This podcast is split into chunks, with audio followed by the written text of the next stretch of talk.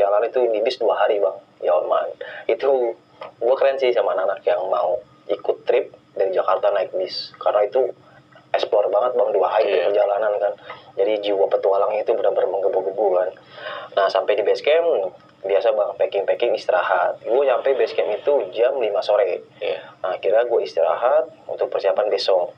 Nah, anak-anak gue paksa buat mandi nih, karena kan ah, ada yang nggak mandi dua hari tuh bang, dalam Bis. masker, dalam bis, ada AC-nya ya kan. Iya.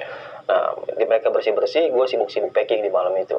Ada peserta, ya karena gue jadi gayet ya, kata pemandu gunung, gue harus tahu deh bang, karakter peserta gue. Gitu, gue lihat dari sisi cewek waktu itu, kalau nggak salah ada tiga orang cewek, kalau nggak salah gue lupa.